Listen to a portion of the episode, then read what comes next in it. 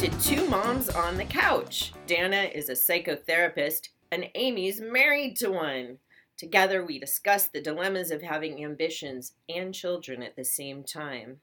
At the end of this show, you're going to have three useful tips to help you deal with the topic at hand, which today is saying goodbye to your kid while they're still at home separation. Hi, Amy. Hi. Good morning. Good morning. Today's Halloween. Oh, yes, right. Did you not know? I forgot. Are your kids dressing up? Do, you, Ava do they still did. do that? I- I- my daughter did. She was um, one of the Spice Girls actually this morning, and then my son is doing some kind of half-assed costume tonight just so that he could go trick or treating. My daughter's half-assing too. Um, Yeah. One of them. She's wearing a pink wig. And do you did you watch that show Lazy Town with Yes, your kids? Yeah, yes. she's being the. la- She had good makeup and some pink pants. It was oh, cute. Oh yes, Yeah. yeah. I haven't thought about that show in a long time. Today is the first day I've wanted to dress up for Halloween in that I can remember. I can't remember ever wanting to dress up, but when I was watching A Star is Born, there was this moment where Lady Gaga walked out and I was like, that's my Halloween costume. That is what I'm going to be. Huh. I want to be that person. And it was such a weird feeling because I've never had it before. And I wondered, is this what boys feel like when they see Superman or Spider Man or Batman or something where they're like, that's who I want to be. And I'm excited to dress up like that. That could very well be. I don't know what prompts people. I never liked dressing up, actually. Me neither. but I have spent already a lot of money, time, and I'm still going to be spending more money and time on this before the day is done. Yes. Anyway, yes. okay, separation. You're you're the pro. Thank you for saying that I'm the pro. So I was actually I was thinking the other day about my most recent separation du jour. You know that my my daughter applied to school early decision. You did mention it. Yes, I have mentioned it obsessively. And so um, a couple of weeks ago, she came home. She went with my husband to go see a school or to go see this school to just make sure that this is where she wanted to be. And um, she came home. She was so excited, so jazzed. My husband was completely welled up and so excited for her because he kept saying, if you saw her there, she Ah. was so into it That is like the dream. the dream, right? Yeah.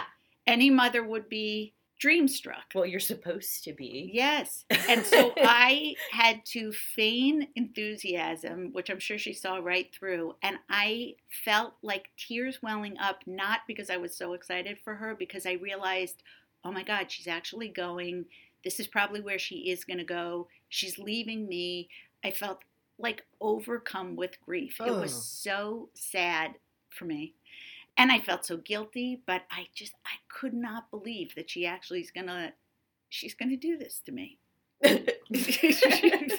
well, I and also, I mean, I I don't like everybody's kids, but your kids are incredibly delightful. I can imagine that having your particular daughter leaving would would be awful. I mean, just to just to put the knife in, twist it a little you. bit. No, like I that. appreciate it though because she is she's just a cute, fun, adorable. She's fun to be around, and not that we hang out so much together, but there's so much fun banter that goes on in our house, and she's a fun energy, and she's clever, and and kind.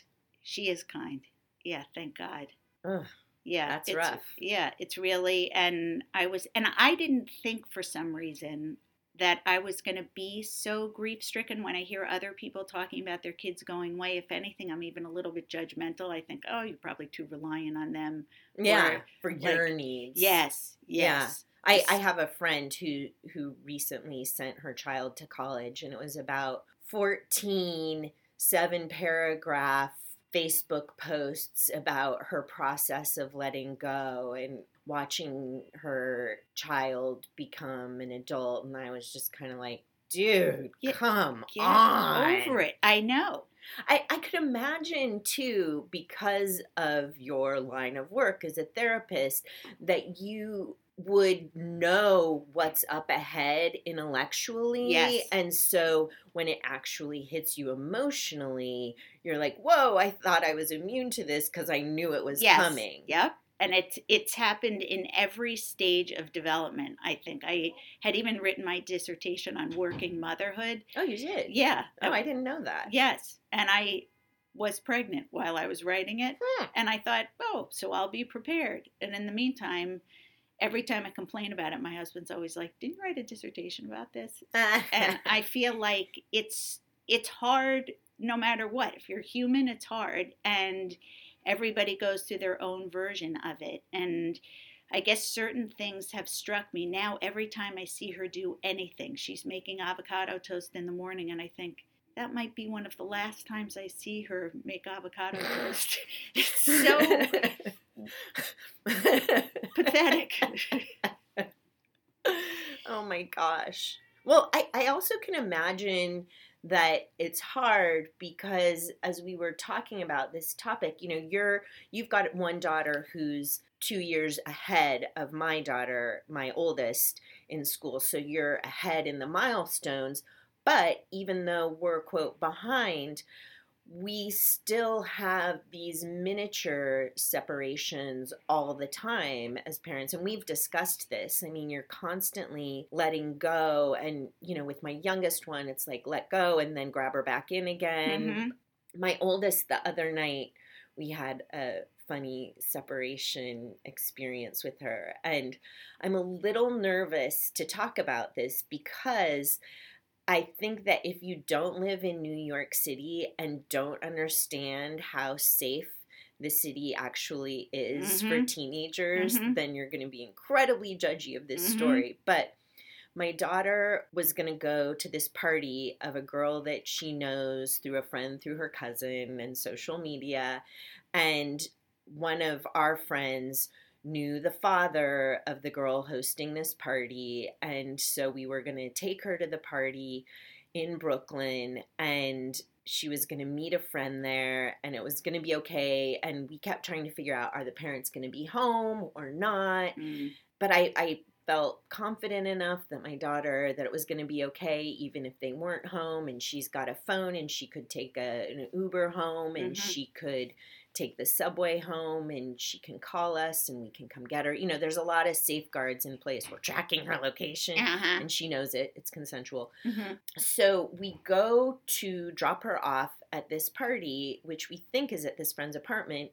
It's at a warehouse. It's a warehouse party. And there's Right. all these kids dressed in, you know, for Halloween, you're the Uh-huh. slutty version of whatever. Yes. And they're the slutty version of slutty girls. You Did know, you they're not pretty, pretty, not not mean pretty- girls. Mean girls. Yes, of course. Of course. I can be slutty corn. exactly so so they were i mean i don't even know what they were they were Mhm. just they they skipped the noun that comes after slutty as the modifier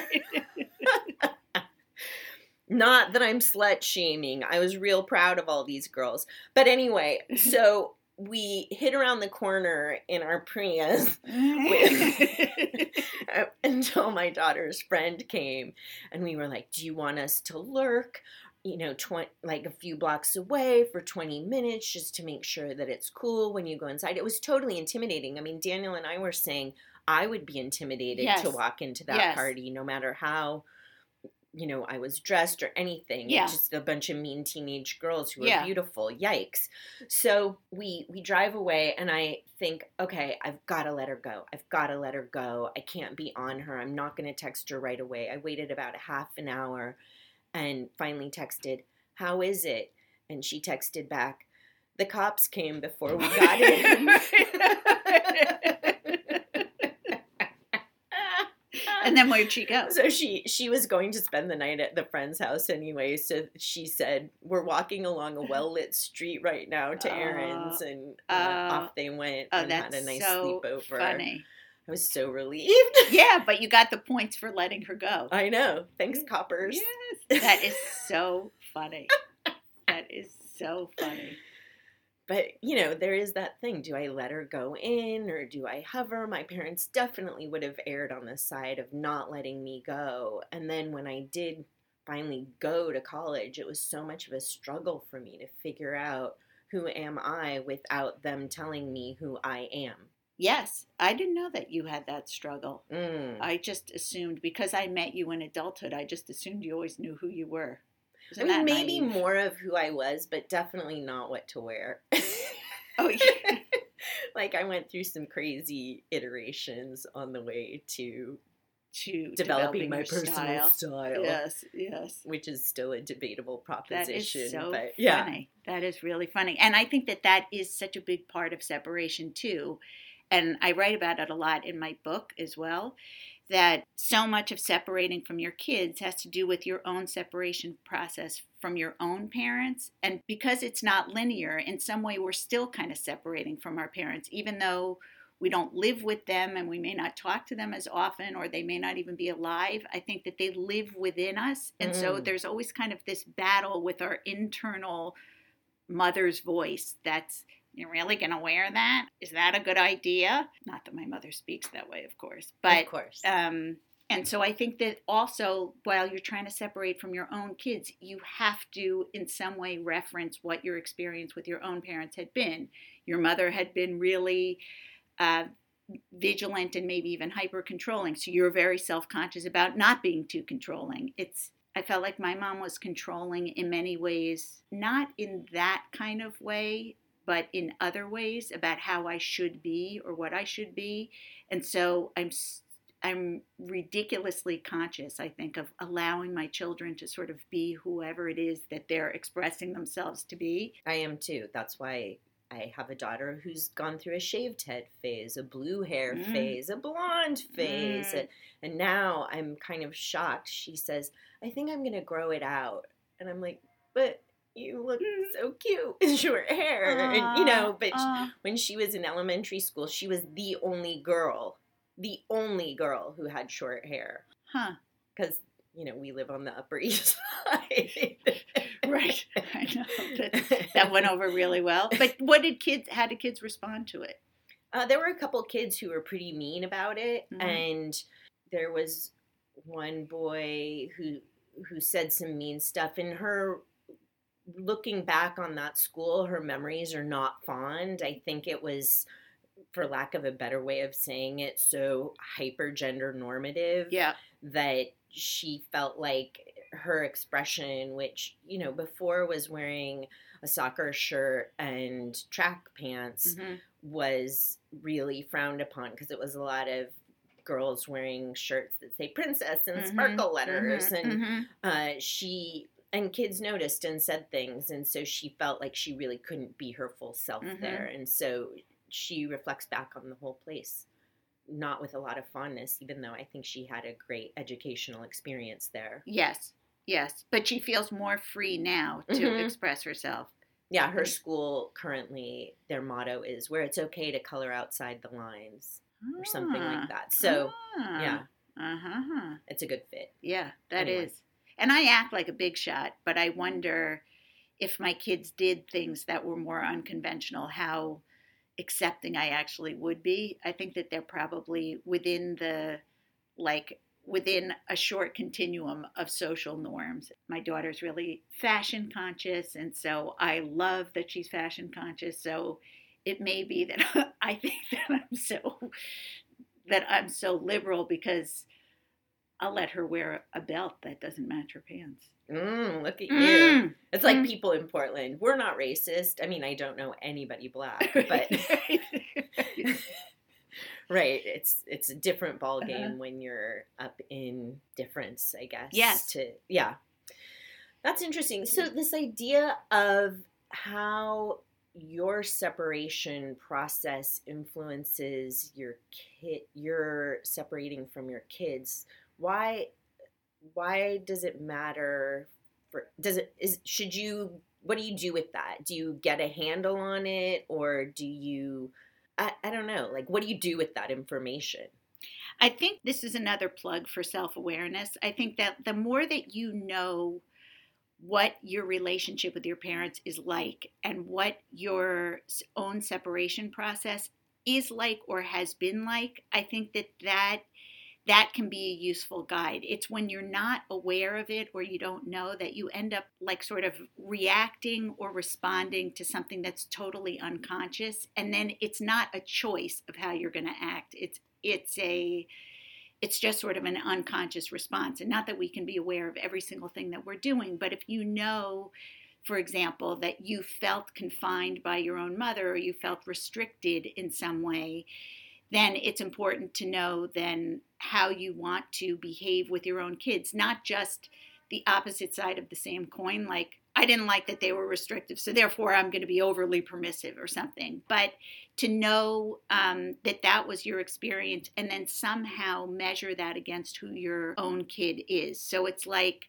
once again, in my book, I talk a lot about the importance of just being aware, knowing when you're anxious, knowing when you're when you're sort of responding to something that is very emotional for you and then be able to kind of dissect it intellectually so then you can have more control over the way that you're behaving because um, i think it feels lousy to all of us to just act mm-hmm. and not know why we're doing something and i think it feels lousy lousy I would say shitty to kids when you're out of control, when you're just mm-hmm, kind of highly, mm-hmm. highly emotional. So the more in control you can be, not controlled, but in control, like that you feel mastering like, your feelings in a way versus just freaking out. Yes. Yeah. Exactly. And um and all of our buttons get pushed obviously when we're raising kids and I think in different stages of development different buttons get pushed.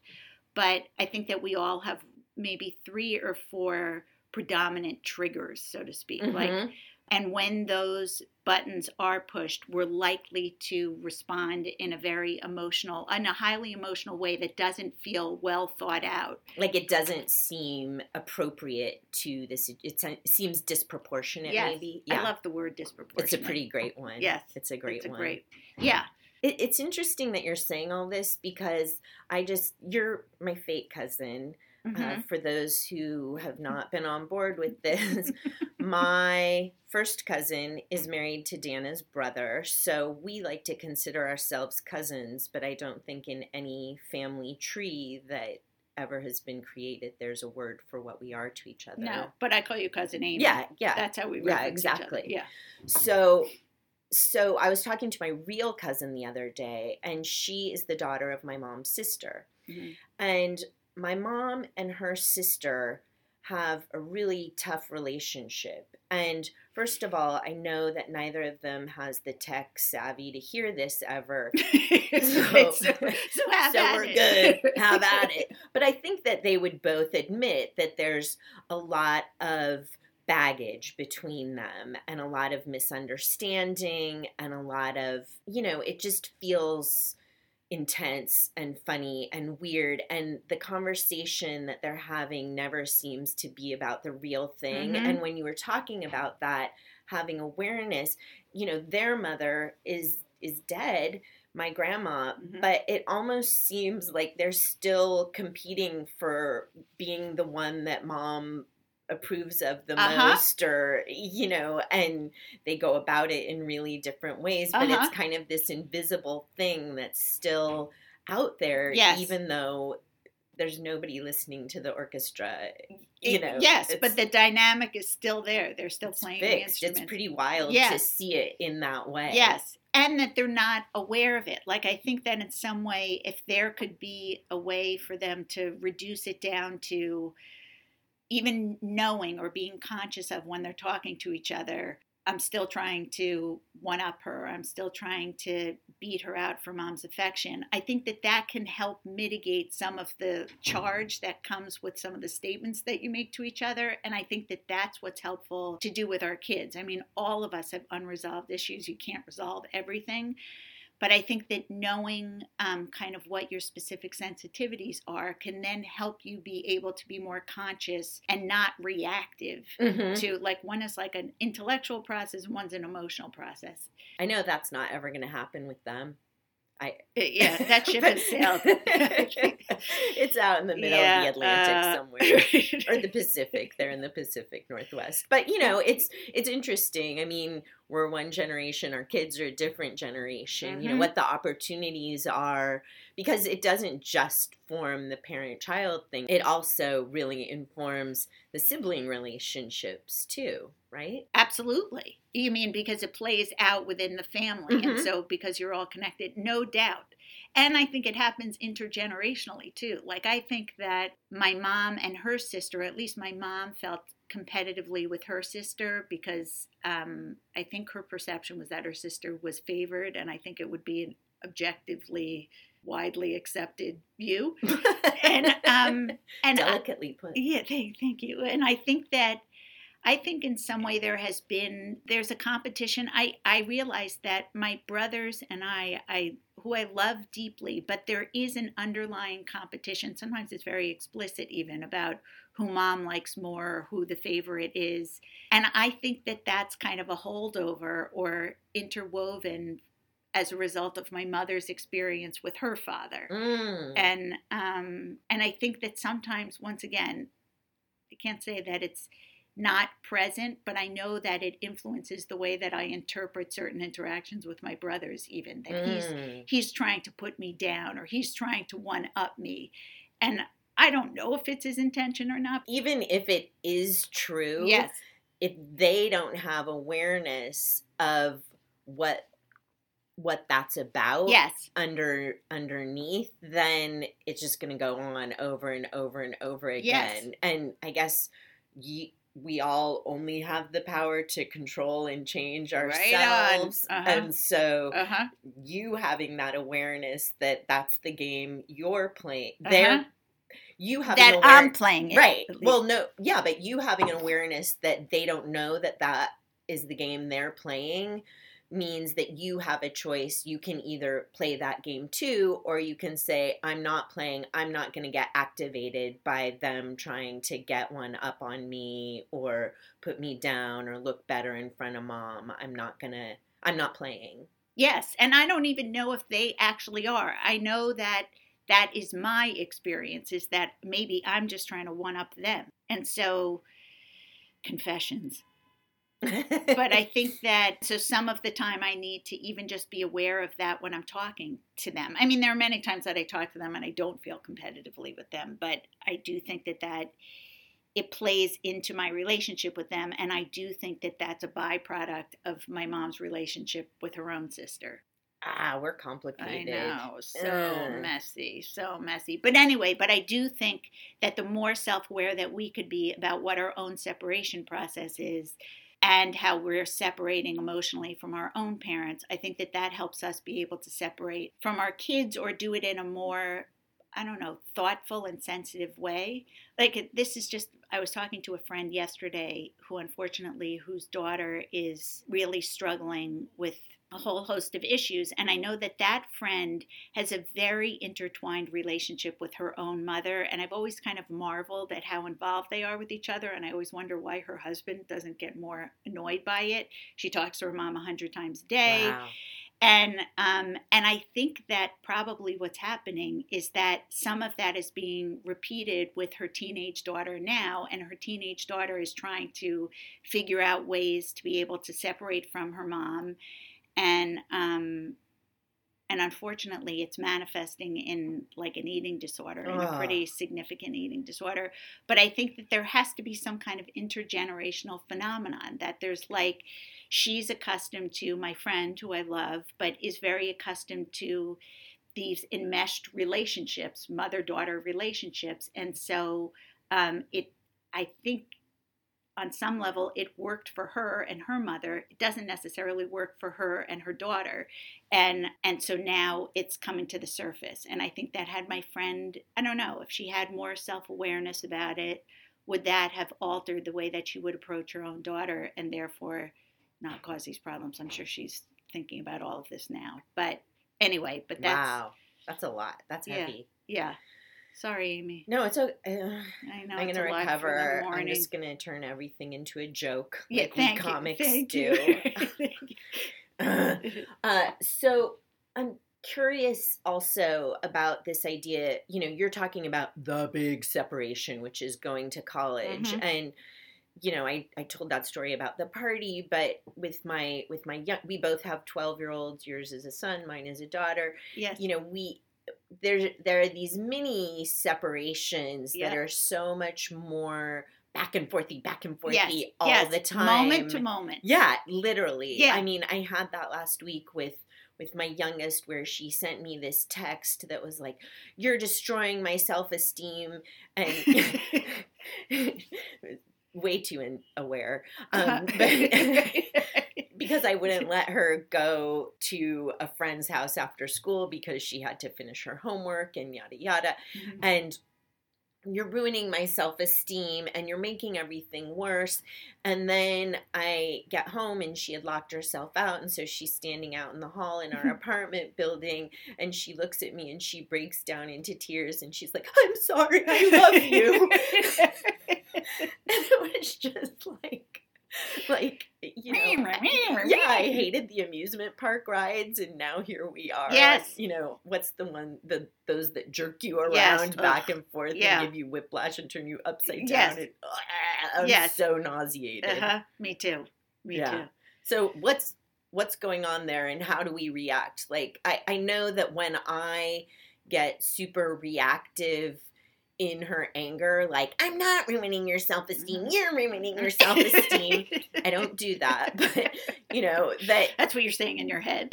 you know, if I were to do that, I know bad mommy choice, bad mommy Yes, choice. But yes. you know, how how do we deal with that yo-yo? I think that I mean I could tell you what the books say. I can't necessarily tell you how I deal with it at home, or I could tell you how I deal, how I encourage parents in my office to deal with it. But I think that it is it is such a challenge, and I've heard a bunch of metaphors um, or analogies before about how to think about what your role ought to be, and one of them um, is a swimming pool analogy. If you think of yourself as like the edge of the pool and you consider your child, your preteen or teen, as the swimmer, and the water is the is the world around them. And so there are times when they're going to jump into the deep end and maybe even jump in into waters that are are too deep for them and then they need to be able to grab onto the edge of the pool for some kind of security and stability and so if you can maintain the mentality of being a stable predictable this is making me sick to say Inanimate, Yeah. boring, yes yes edge cement edge of the pool gray. yeah.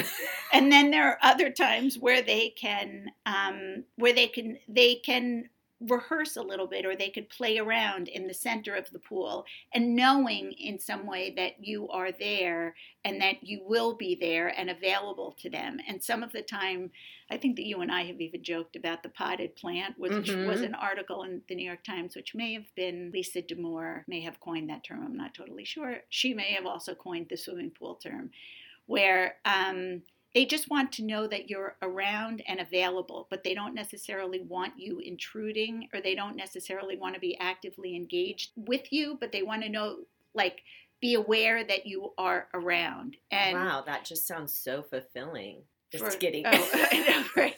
As Yeah. a rule. No, I Uh-huh. remember reading that and they were talking about the studies that show greater emotional health for adolescents who have a parent around or you know, a parent around in those critical hours after school Mhm. having dinner together and it's such i mean it's a it's a tough luxury to be able to carve that time out Yes, and I think, and also to be able to tolerate kind of this ever changing kind of presentation that they present. That um, from moment to moment, one moment they could be snuggling with you on the couch, which feels really good, Mm. and want you to just hang out with them or play chess or something so sweet and snuggly. And then two minutes later could be. My, my son said to me the other day, he's like, Mom, you are so awkward. And I was like, oh, and I was, I am kind of awkward, so I was offended. And which I think that they know in some way what our sensitivities are. they know Oh, gosh, what they're buttons so to good push. they're so good Ugh. And so the idea of kind of being able to be kind of stable and secure for them so that they can navigate these waters and they could be the ones to determine if they feel like being in the shallow end or the deep end or swimming back and forth and that we kind of remain rigid concrete rectangular straight. Yes not in the sense of our sexualities, yes. but in, in the predictability of the pool. You know, this is not a kidney shaped pool. Right. Right. Oh, this oh, is no. this, this, is, the mm-hmm. classic rectangle of our youth. Classic. Yes. And you know, I think that that metaphor is so useful as I listen to it because it also gives me a sense of deeper empathy for them because while to me it sounds a little dull to be the great mm-hmm. concrete edge that mm-hmm. somebody's going to go back and forth from. I also understand that water is an unpredictable mm-hmm. medium yes. that can be a delight and it can kill you. Mm-hmm. You know, it's mm-hmm. it's and mm-hmm. that's kind of how adolescence I think feels yes. is that this can be so much fun and mm-hmm. I'm not vulnerable to anything. I'm invincible. Yikes, this just got a little too heavy for me. And you know, it, it just it's a slippery medium and so it i think that metaphor i never mm. thought it you know of course i always thought about myself and how boring it is just to have uh-huh, to encase uh-huh. but but water can be scary. I'm yes. going to be a little more empathetic oh, for their Amy. thanks to you. Yes, I yeah. am glad.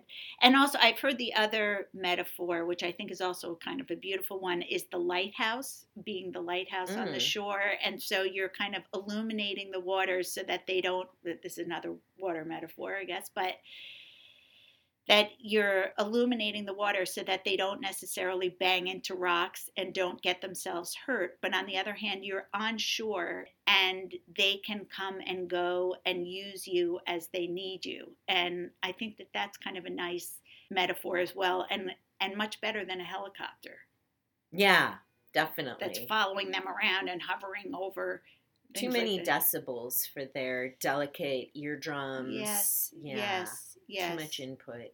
Yeah. yeah. Yeah. It's I don't know, it's made me feel like maybe I am trying to act too much like, hey, I want to get in the pool too. You know, I, I want to do fun stuff, backflip, mom. You know, and and that I, I mean, I do think I have some maturity issues with that, and that uh, I want, I mean, this is the dilemma that we're talking about is yeah. how do you realize yourself as a full person and you've committed to having kids by allowing them to pop out of you or adopting them or whatever. Yes. And so, how do you fulfill that obligation to be the lighthouse, to be the stable edge of the pool, to be a plant in the corner that might not get watered as much as mm-hmm. it needs to and is feeling a little dry. Mm-hmm. I hear you. I think that I think that it's really hard, and I think it asks a lot of us. Like it, it um, projects us into adulthood. Like mm-hmm. I, there's nothing that has made me feel more adult than filling out forms for college applications. Like FAFSA yes, FAFSA stuff, is like the one that I was money, filling out. Money. Mm-hmm. Yes, and I think that, um, and I'm realizing like, oh, if I have a kid who's going to college, then I really have to act like a grown up now. And obviously, I've been their their mother all of this time, but it it has They're made still me, there. Yes, yes, yes. Yeah. I think that that's. Sorry, I interrupted. No, that, yeah. that's okay. That's we don't we mind do. interruption. Right. We just get more talking done. Yes. You're both doing it at the same time. more efficient, as yeah. you say. um. Uh. yeah, I think that it does ask a lot of us. And I think it's hard too. I think that you and I have talked about this before too that when you have a teenage daughter, I don't know if it's the same with a teenage son, but at least I've seen with my daughter that there is a sense of I can I love going shopping. I love getting my nails done. And so there is there is a friendly element to it and I have to remind myself she has a very similar sense of humor to me. And so there are times that also I have trouble kind of reminding myself that I'm that I'm the mom or that I'm still supposed to be I don't know if mom means authority, but I don't want to be best friends. But I do there are friendly elements of this relationship right. that are evolving. And and it's so hard too because for instance, I love you but there's nobody I'd rather be with than my kids. They're so fun. They're so great. Yes. They're so awesome. Yes. And they're, you know, and they are cuddly and you know, it does feel nice to take care of them Yes. and you know, make some food for them that they're like, "Mom, this is so I good." and you know, know, just stu- know. it it all Mhm. it their successes kind of feel like my successes, Mhm. but they're not my successes. They're their successes. My success is allowing them to find the place of their success, but that's a really fine gradation. Oh my God. and I think it's the it's the dilemma of all intimate relationships. I sometimes say to my husband, which he totally rolls his eyes at, but I'm like, don't you think it's weird that we're separate people? Because I feel like such a unit with him a lot of the time, or I project so much of myself and my identity onto him that sometimes it's weird to me. I mean, there are times that I feel very separate from him, but I think that when you're so connected to someone and when someone has been literally physically connected to you and they, yeah, our kids, I meant. Oh, oh. I was like, "You're going there? No, Whoa. no. Okay, okay. Oh, thank no, God. I okay, never- okay, okay, okay, I okay. never go there. Genetically connected. Yes, genetically Yes. connected. Yeah. Um, although I do joke with my husband too that we may be distantly connected as well in some shtetl, and Oh yeah, Eastern all Europe. of us. he doesn't think that's funny. He thinks that's gross. It is, but it's also funny. and and so I do think then then how do we delineate some kind of boundary when you're extremely close to somebody and they have they are your child that that this whole separation seems to be such a like ebb and flow process and ever changing and your perceptions of it are so ever changing it's it's complicated Ugh. I know. I try so hard not to make these passive aggressive comments with my daughter, like, "Oh, I hear Hunter's a good school." It's the college that's five blocks from our Uh, right, right. so okay, so we've talked about a lot of deep stuff.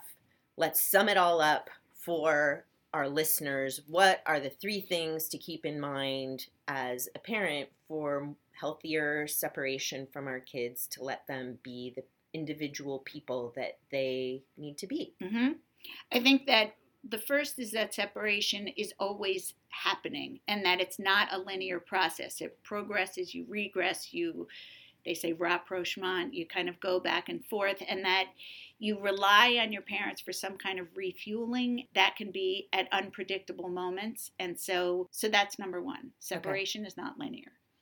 The second, I think, is that the more aware you can be of your own separation process with your parents, that that self-awareness will help you in your separation process or managing the separation with your own kids. So, doing a deep dive into your past can be kind of helpful. That's that. I found that really thought provoking today. I mean, even though we teed it up yesterday, but just the idea that wow, how does that show up in your intimate relationships too? It's like it's, it's big stuff. Yes, it's big stuff, Amy. Okay.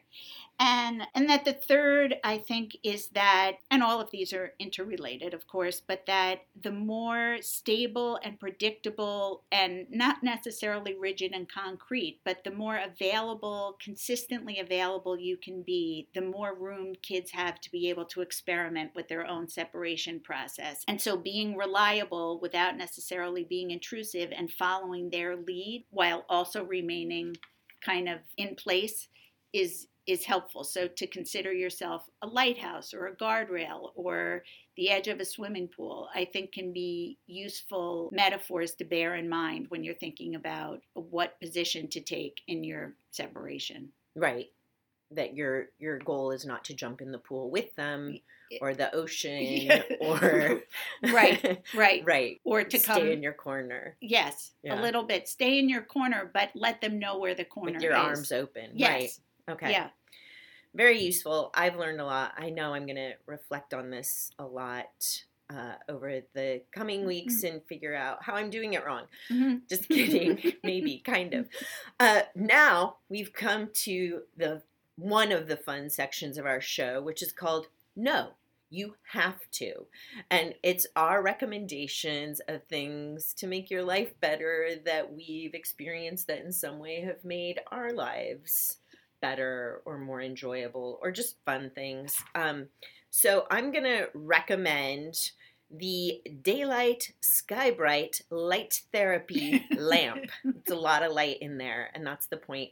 Um, I know that there are some people listening to this that might feel as the days grow shorter that you get a little depressed, a little bit down, and it's tough. So, this is something, and some people are against therapy, some people are against medication. I'm in favor of all those things. Yes. But if you're not, Uh-huh. this can be something you know Uh-huh. and and sitting with this light in the morning when you wake up for 30 minutes and it simulates sunlight can kind of give you a little energy and and keep your circadian rhythms feeling like oh it's late august Uh-huh. rather than you know january 20th or whatever and so i don't know i, I find it's really nice just to keep me from that sluggish feeling that i get when winter Uh-huh. comes. And do you use it? I do use it sometimes. I don't. I rarely use it for the full thirty minutes. Uh-huh. But you know, I stare into it a little bit. It's pretty blinding. You have to look at it. You can't just have Oh. it on in the room. Oh. It's it's it's a Oh. project. I mean, you Uh-huh. have to kind of commit to it. But Wow. you know, I think I have this in my family. My grandma moved to Vegas in her seventies or maybe eighties, and I yeah, because I'm from Portland, Oregon, which Uh-huh. is such a it's rainy there ten months a year. Yeah.